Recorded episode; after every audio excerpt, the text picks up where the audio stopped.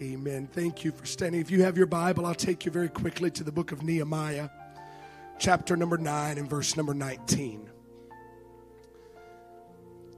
If you will bear with me, I am holding on to my voice by a thread. And it is a thread that is worn. It's kind of like the seams on some breeches that fat folks like me wear. They hanging in there, but it ain't by much. So if you'll if you'll bear with me, I believe the Lord has a divine and sovereign purpose in this room today. I believe that without a doubt God has moved into this place already with a sweet moving and a ministering spirit. But I believe the Lord has a divine word. It's not very often the Lord wakes me up early. He's pretty well aware that I'm not the greatest of morning people. But I laid in a hotel room Saturday morning. The Lord woke me up about five o'clock, five forty-five, and began to minister to me the word that I will relate to you today. Nehemiah chapter number nine and verse number nineteen said, "Yet thou." In thy manifold mercies. Forsook them not in the wilderness. The pillar of the cloud departed not from them by day to lead them in the way, neither the pillar of fire by night to show them light and the way wherein they should go. Thou gavest also thy good spirit to instruct them, and withheldest not thy manna from their mouth, and gave them water for their thirst Yea, 40 years did thou sustain them in the wilderness. So they lacked nothing. Their clothes waxed not old, and their feet swelled not. 40 years he sustained them. So I want to preach to you this morning. They've already sang about both sides of where I'm going. I want to preach to you this morning on this simple thought. Sometimes he simply sustains. Sometimes he simply sustains. Would you lift up your hands and your voice to heaven one more time and ask the Lord to help us? God, we ask you for a divine moving and ministering of the Lord to sweep over this sanctuary. God, that you would move and minister by your great might, by your word, and by your spirit to this great people. Do whatever you desire and however you desire to do it in the wonderful name of Jesus. Amen. Why don't you clap your hands to the Lord one more time as you're being seated? I love to tell sermon stories in the sanctuary. I don't feel near as old when I tell stories here. That's when I tell them in the youth department. Because I make references to years like 2007 in the sanctuary, and people remember it, and we're alive for it. Sometimes I make references to errors of life in the youth room, and they weren't even born yet. And they stare at me with this decrepit look just wondering when I'm going to cough up dust. I won't ever forget 2007, I just began driving. I had not long been removed from my permit, and my dad had been gracious enough to me to let me drive his 2002 four door Dodge Ram.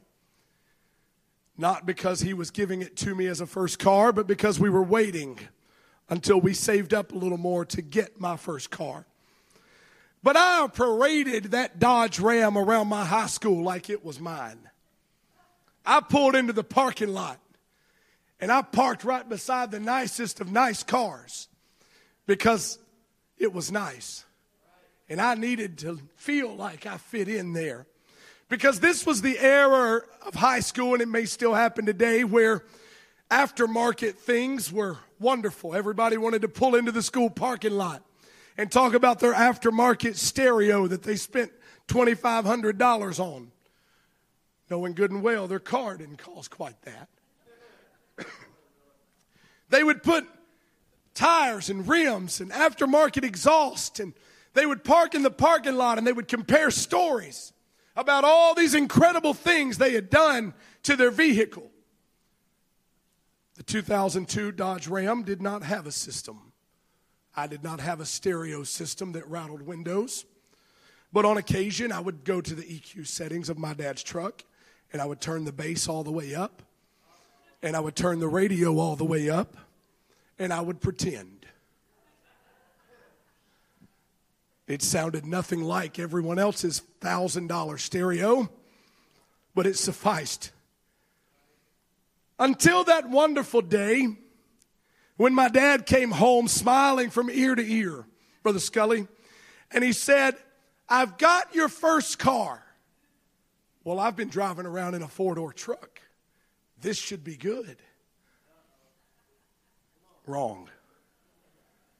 I walked out into our yard excited and thrilled to see what my new car was going to be because surely it should be the equivalent of what I've been driving.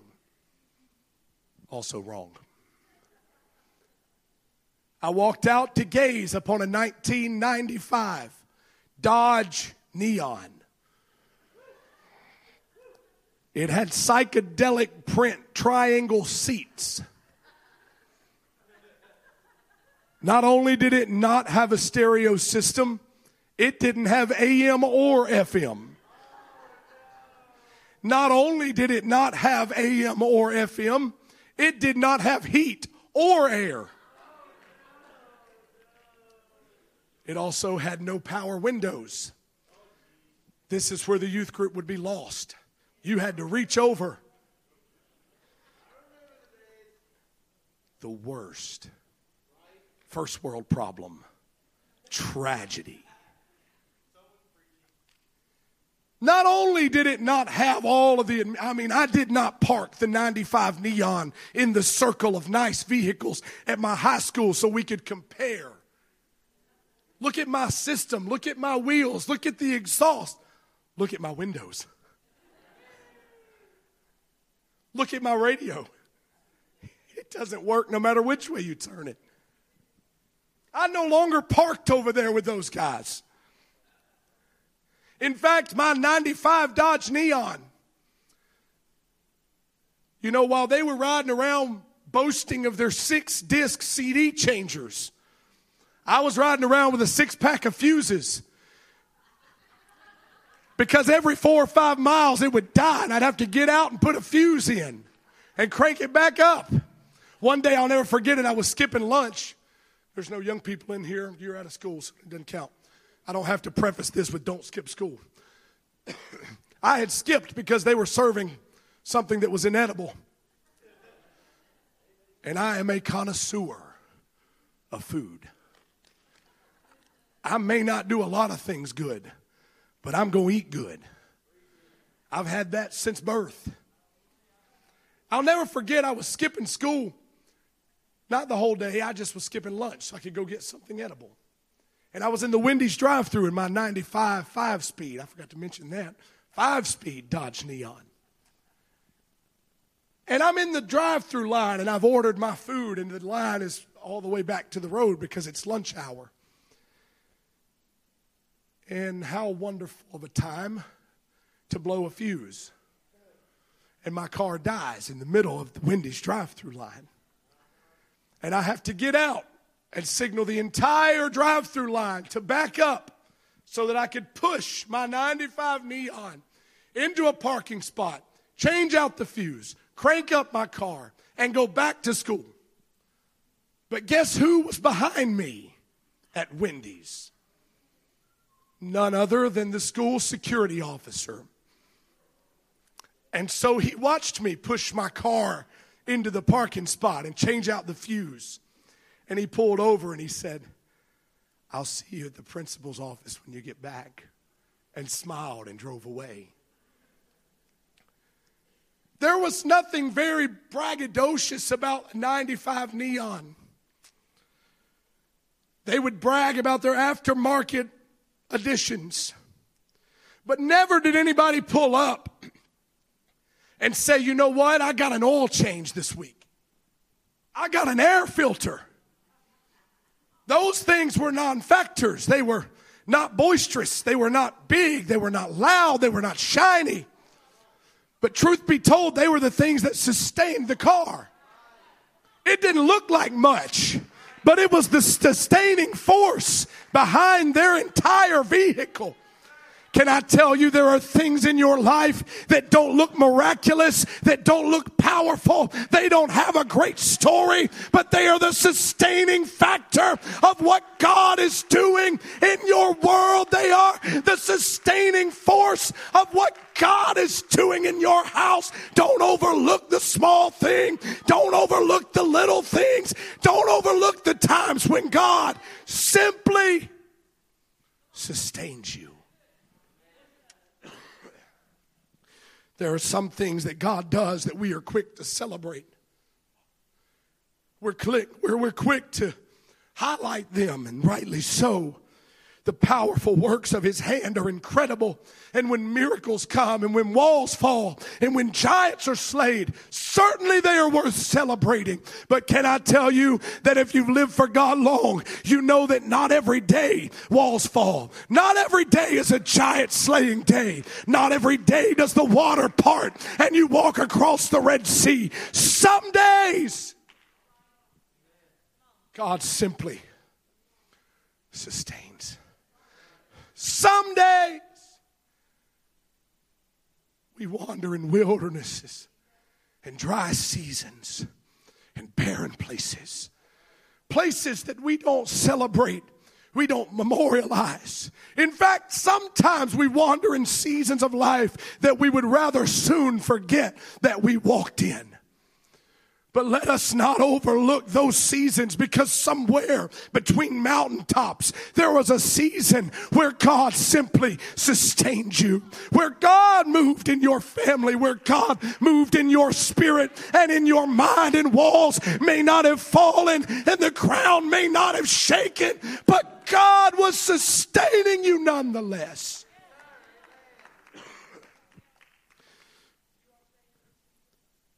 His mighty acts are incredible. But in seasons when walls aren't falling and fire has not consumed the sacrifice, let us not grow weary because sometimes He simply sustains. Let us not overlook that His hand is working when you don't see it that his strength is upholding you when you may not feel it, that his arm is going before you when you can't perceive it and you don't know what he's doing. Sometimes, in seasons that we grow weary, God is just sustaining us. Nehemiah is writing in the midst of the rebuilding of the walls of Jerusalem and he begins to recollect the mighty things that God had done for Israel. In fact, in just a matter of a few verses, he gives one of the greatest summaries of the majority of the book of Exodus. He begins to summarize the wonderful works of God in the wilderness. Nehemiah chapter 9 and verse 11, he says this, And thou didst divide the sea before them. So they went through the midst of the sea on dry land and their prosecutors thou threwest into the deeps as a stone into the mighty waters. Moreover, thou leddest them in the day by cloudy pillar and at night by pillar of fire to give them light in the way where they should go. Thou camest down also on Sinai and spake with them from heaven, gave them right judgments, true laws, good statutes, and commandments, and made them known unto them thy holy Sabbath commanded them precepts and statutes and laws by the hand of Moses, thy servant, gave them bread from heaven for their hunger, brought forth from them water of the rock for their thirst, and promised them that they should go and possess the land. Nehemiah gives an incredible summary of the journey of Israel through the wilderness, reminding them of all the incredible, mighty feats that God had wrought before them. But just after these verses, he comes back to where we began this morning and he says, Yea, 40 years did thou sustain them in the wilderness. They lacked nothing. Their clothes waxed not old and their feet swelled not. Certainly, they would rejoice over the parting of the sea. Certainly, they would celebrate the hand of God as it carved on the tables of stone.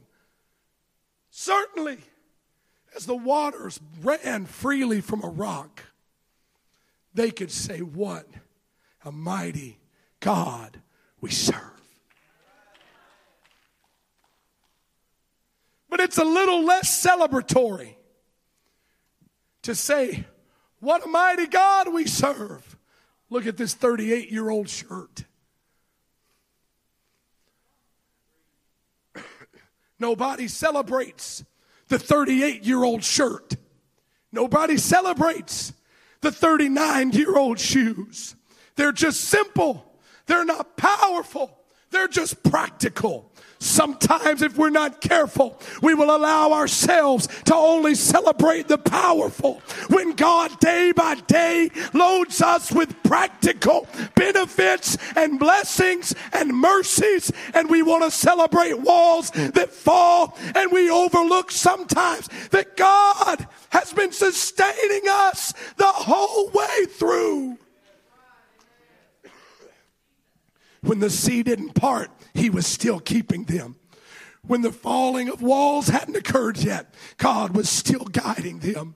When they didn't see water from a rock, God was still as powerful as he was the day that it burst forth and flowed freely to the whole nation. God was still working for them even when he was not doing the powerful and the miraculous. God was sustaining them. Their clothes didn't wear out. Their shoes didn't wear thin. God was sustained. Sometimes you don't see it powerfully. Sometimes you don't see it miraculously.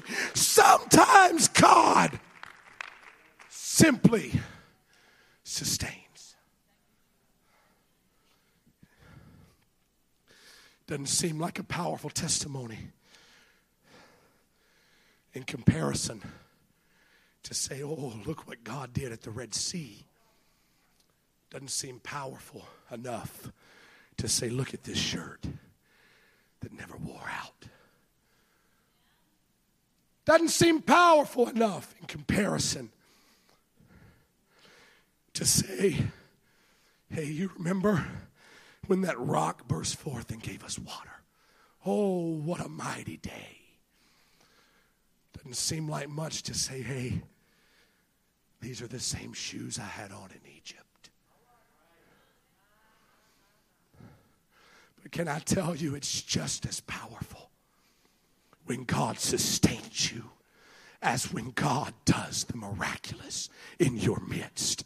It's just as powerful a season when God is sustaining you for Canaan as when God is miraculously delivering you out of Egypt. It's just as powerful when God sustains you for 38 years. You have the same shirt for 40 years. You wear the same shoe. It's just as powerful. Don't grow weary because you're not seeing the powerful thing. Don't grow weary because you're not seeing what you desire to see. Don't grow weary because walls aren't falling and seas aren't parting and doors aren't opening yet. Sometimes God simply sustains.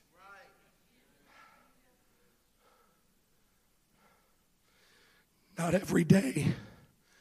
Not every day, Elijah is fire going to fall from heaven and consume the sacrifice? Not every day is going to be filled with a crowd of onlookers observing the victory at the base of the mountain. But it's not any less a work of God when you sit alone by the brook and ravens sustain you by his hand. It's not any less a work of God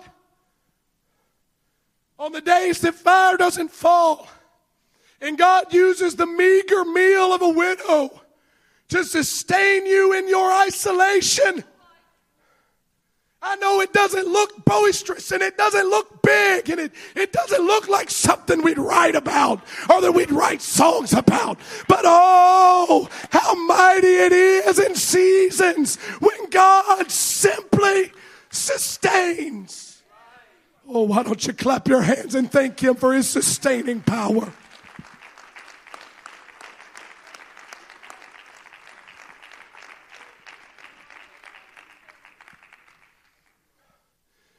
Certainly, certainly the father of the prodigal would have welcomed the miraculous deliverance and return of his son far before he came. But yet, this story is not absent of the work of God as he sustains not only the prodigal until he came to himself and came home but he sustains the faith of the father to feed daily a fatted calf. Just a small public service announcement. Things don't get fat from one meal. This is not the product of the one chicken meal I had yesterday. I mean, three pounds of it might be, but the other 297 came from way beyond that. When the Bible tells us that the Father welcomes him with fatted calf and robe and ring, that was not the efforts of an off the cuff decision. That was not the welcome party that he just sporadically thought of. No, he had been sustained in his faith to believe and know that one day I'm going to keep praying. I'm going to keep making preparation. I'm going to keep feeding the calf. I'm going to keep the robe in the closet. I'm going to keep the ring close by because one day I'm going to welcome home a son. One day he's not going to dwell in the mire of the pig pen anymore. It doesn't look miraculous day after day, year after year. It doesn't look miraculous that the Father is feeding the fatted calf and dusting off the robe and making sure the ring's in place. Just seems mundane. Just seems like another day on the farm. Let's go slop the fatted calf. Maybe that's not the appropriate term for calves, but that's what my grandfather used to make me do to pigs. Let's go feed the calf. Another day waits. Well, today I think I'll feed the calf and I'll dust off the robe and I'll ready the ring. And you know what? Tomorrow I'll get up and I'll feed the calf and I'll dust off the robe and I'll ready the ring. And then the next day I'll get up and I'll feed the calf and I'll dust off the robe and I'll ready the ring. It doesn't sound miraculous. It doesn't sound powerful. But do you realize that somewhere in the process, faith was sustained and God was working in the life of a prodigal?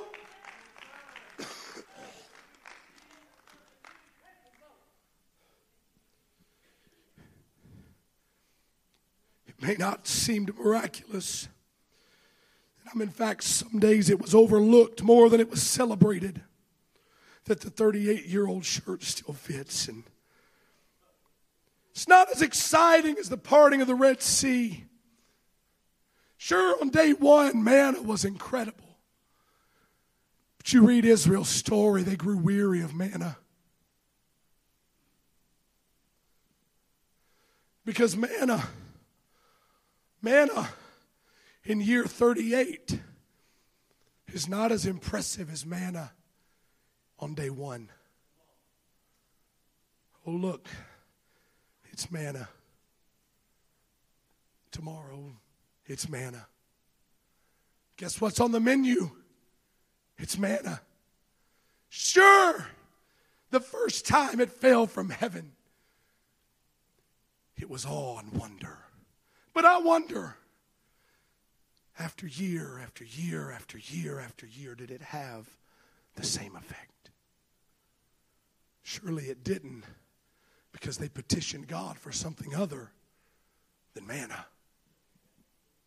But what they failed to realize is that while the manna no longer looked miraculous in their eyes, it was sustaining them in their season. It didn't look big, it didn't look boisterous, it didn't look powerful, but God was using it to sustain them. Because sometimes God simply sustains you Sometimes it's not Canaan yet, and the walls of Jericho are not on the horizon, and you've not crossed over Jordan. But sometimes God is simply sustaining you until you get there. There's still a Canaan ahead of you. There's still a promise before you. There are still doors that God is going to open. Right now, it's a season where He's sustaining you. Don't get weary. Don't get worn out. Don't get bound downtrodden. Don't be perplexed by where you are. Sometimes God is sustaining you where you are until He can open the door for where you're going. Oh, I wish you'd lift up your hands with me across this house.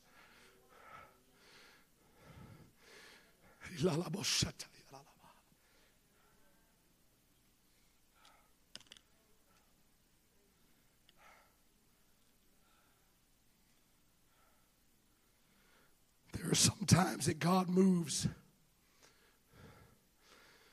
and he rains fire and he tears down walls and his hand sweeps in a moment and brings direction and victory. Yet I must not neglect or negate his sustaining work. The works that don't look powerful, they don't appear mighty, but they are the very things where God sustains me until I get where he's calling me to be. Jesus would often pause a seemingly powerful work because there was a sustaining work that had just as much value. Jesus in Mark 6:31 would take a moment and pause the miraculous simply for disciples to rest.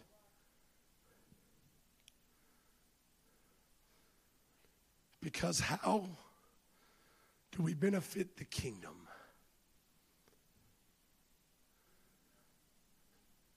Absent of strength. Rest doesn't seem powerful. Rest does not seem vital. Rest doesn't seem like it's a revival message. But if you look at the principle of it throughout the scripture, all the way from Genesis into Leviticus, where he would even command that the land would rest because it could not yield forth what he desired for it to yield, absent of that year of rest. But sometimes when God puts us in a season of rest, we think that God has forsaken us and that God has forgotten us. And because we're trying to figure out why the fire's not falling and the walls aren't shaking and the earth isn't shattering, and God's saying, just as valuable as an earth shattering work is a sustaining work for your soul. Just as vital as it is for seas to part and walls to fall, it's just equally as vital that you find yourself in services where the spirit of refreshing flows, where the strength of the Spirit is where rest is found for the soul. He speaks of the Holy Ghost, the book of Joel, and describes it in this fashion For this is the rest wherewith I will cause the weary to rest. Sometimes God is not going to move in the shout. Sometimes God is going to move in a sovereign peace that floods over minds and spirits and situations. And we bask in the Spirit and we bask in His presence until we leave that altar with a renewed strength in our soul, with a rest in our mind, knowing that He is going to sustain us. The musicians will help me. I'm coming quickly to a close.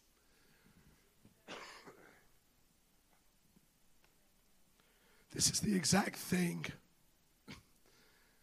that God would do in Mark 6 31 when he looks at the disciples and he says, Come yourselves apart into a desert place and rest a while.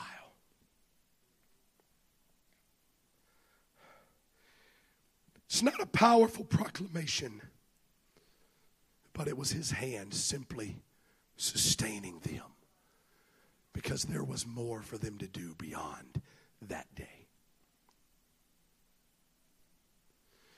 It may not look like a powerful work.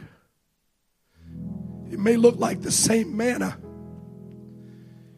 It may be the same 38 year old shirt. It may be the same shoes you wore out of Egypt.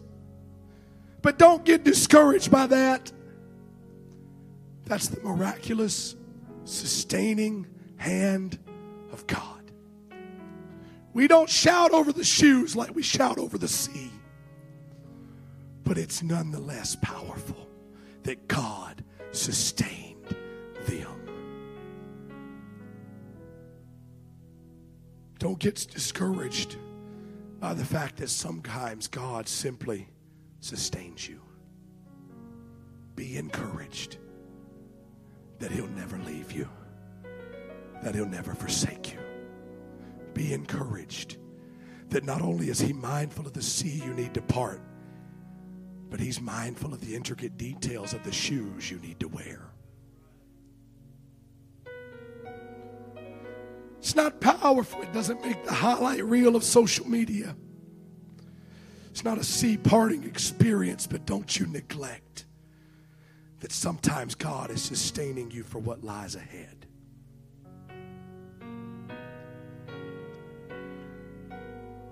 Rest is not a revivalistic message. It's commonly overlooked, but it's a biblical principle just as much as signs, miracles, and wonders. It's not a shouting work, it's a sustaining work. When you come into a Sunday service weary in your spirit, and you find a moving of the Spirit wherein He calls the weary to rest. I know this is a time change Sunday, and I'm not angling for hype. And this is not a shout message. I'm aware. I'm aware that maybe I should have a little more voice and a little more punch and pick us all up because spring forward stole an hour of our sleep.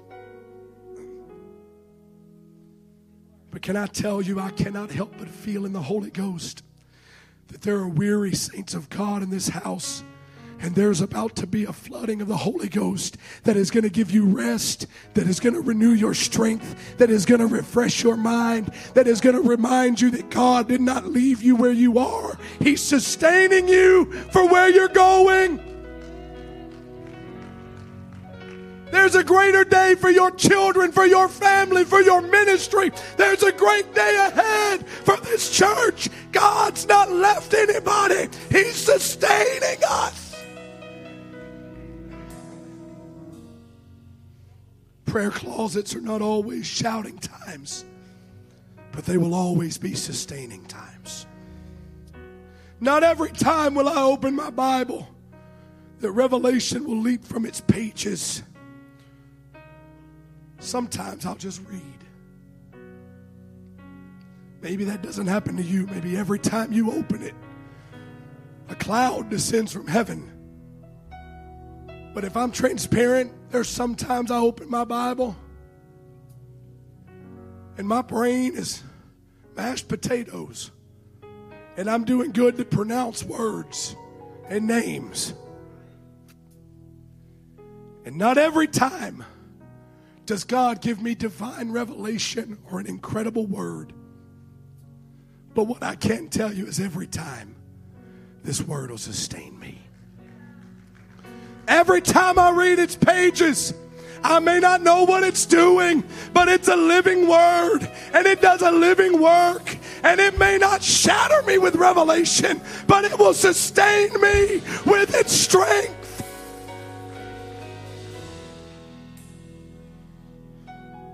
Not every time I come to church will I shout the walls down or pray fire down from heaven. Some Sundays I'll walk in weary, worn out, tired. But never let me overlook the importance of being here on a Sunday when the shout doesn't break out. Why? Because sometimes in the spirit, just like this, God is simply sustaining you. He's simply giving you a little bit of manna in the moment. He's simply giving you a reminder that the shoes you've been wearing are still good to go. And the garment you've got on is still sufficient to get you where you're going.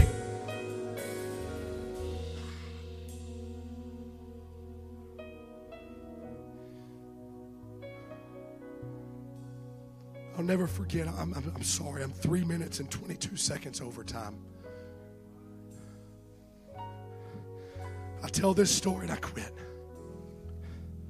I'll never forget January of 2021. Coxie, we were having an incredible move of God on a Sunday night. My wife was sitting right there where you guys are at. I mean, it was just an altar call.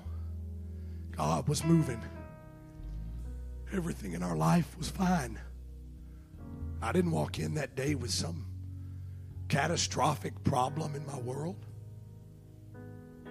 I walked in with everything seemingly good that I knew of. I just walked in and I sang and I worshiped and I prayed and I prayed for folks. I just did my normal thing. And the Lord gave my wife the most random word on that Sunday night. He spoke to her in the midst of a normal season. And he said, It is well. She told me that when I got home. And I said, Okay, that's great. Thank the Lord for reminding us. I didn't really give much thought there because there's nothing going on in my world. The world's not turned upside down.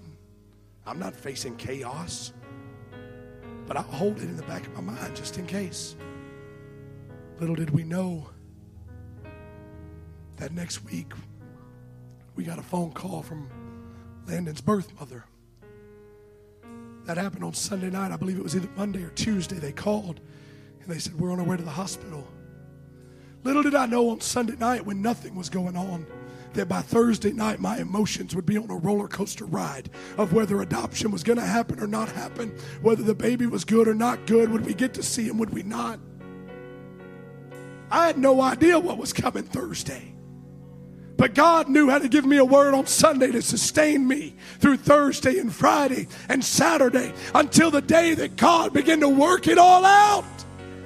Sometimes it doesn't seem powerful in the moment, but it's a sustaining work of the Spirit. When my wife looked at me and said, It is well, I said, Yeah, I know. Little did I know the sustaining work of the Spirit. God was speaking to me about something I had no idea was about to happen that was going to take me on an emotional roller coaster ride. I don't have time to tell you the story. I'm five minutes over time. But there's sometimes God gives you a word and God does a work, and in the moment you're thinking, okay, that doesn't seem just powerful. I'm not even really sure where that applies at. But God knows how to sustain you in seasons you don't even know are coming. Would you lift your hands with me across this house? I feel a sweet ministering touch of the Lord. This altar is open if you'd like to make your way. Maybe you're here today and the sea hasn't parted, and the walls haven't failed, and the doors haven't opened, and God still hasn't told you exactly what happens from here. Can I tell you, don't grow weary in well doing? Sometimes He simply sustains. Sometimes He simply sustains you. Sometimes He simply gives you rest and refreshing and strength. And don't overlook His miraculous power to sustain because we're consumed to see His miraculous power to part seas.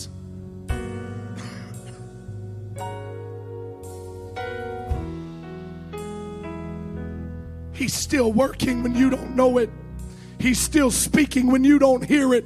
He's still fighting for you when you don't even have strength to fight for yourself.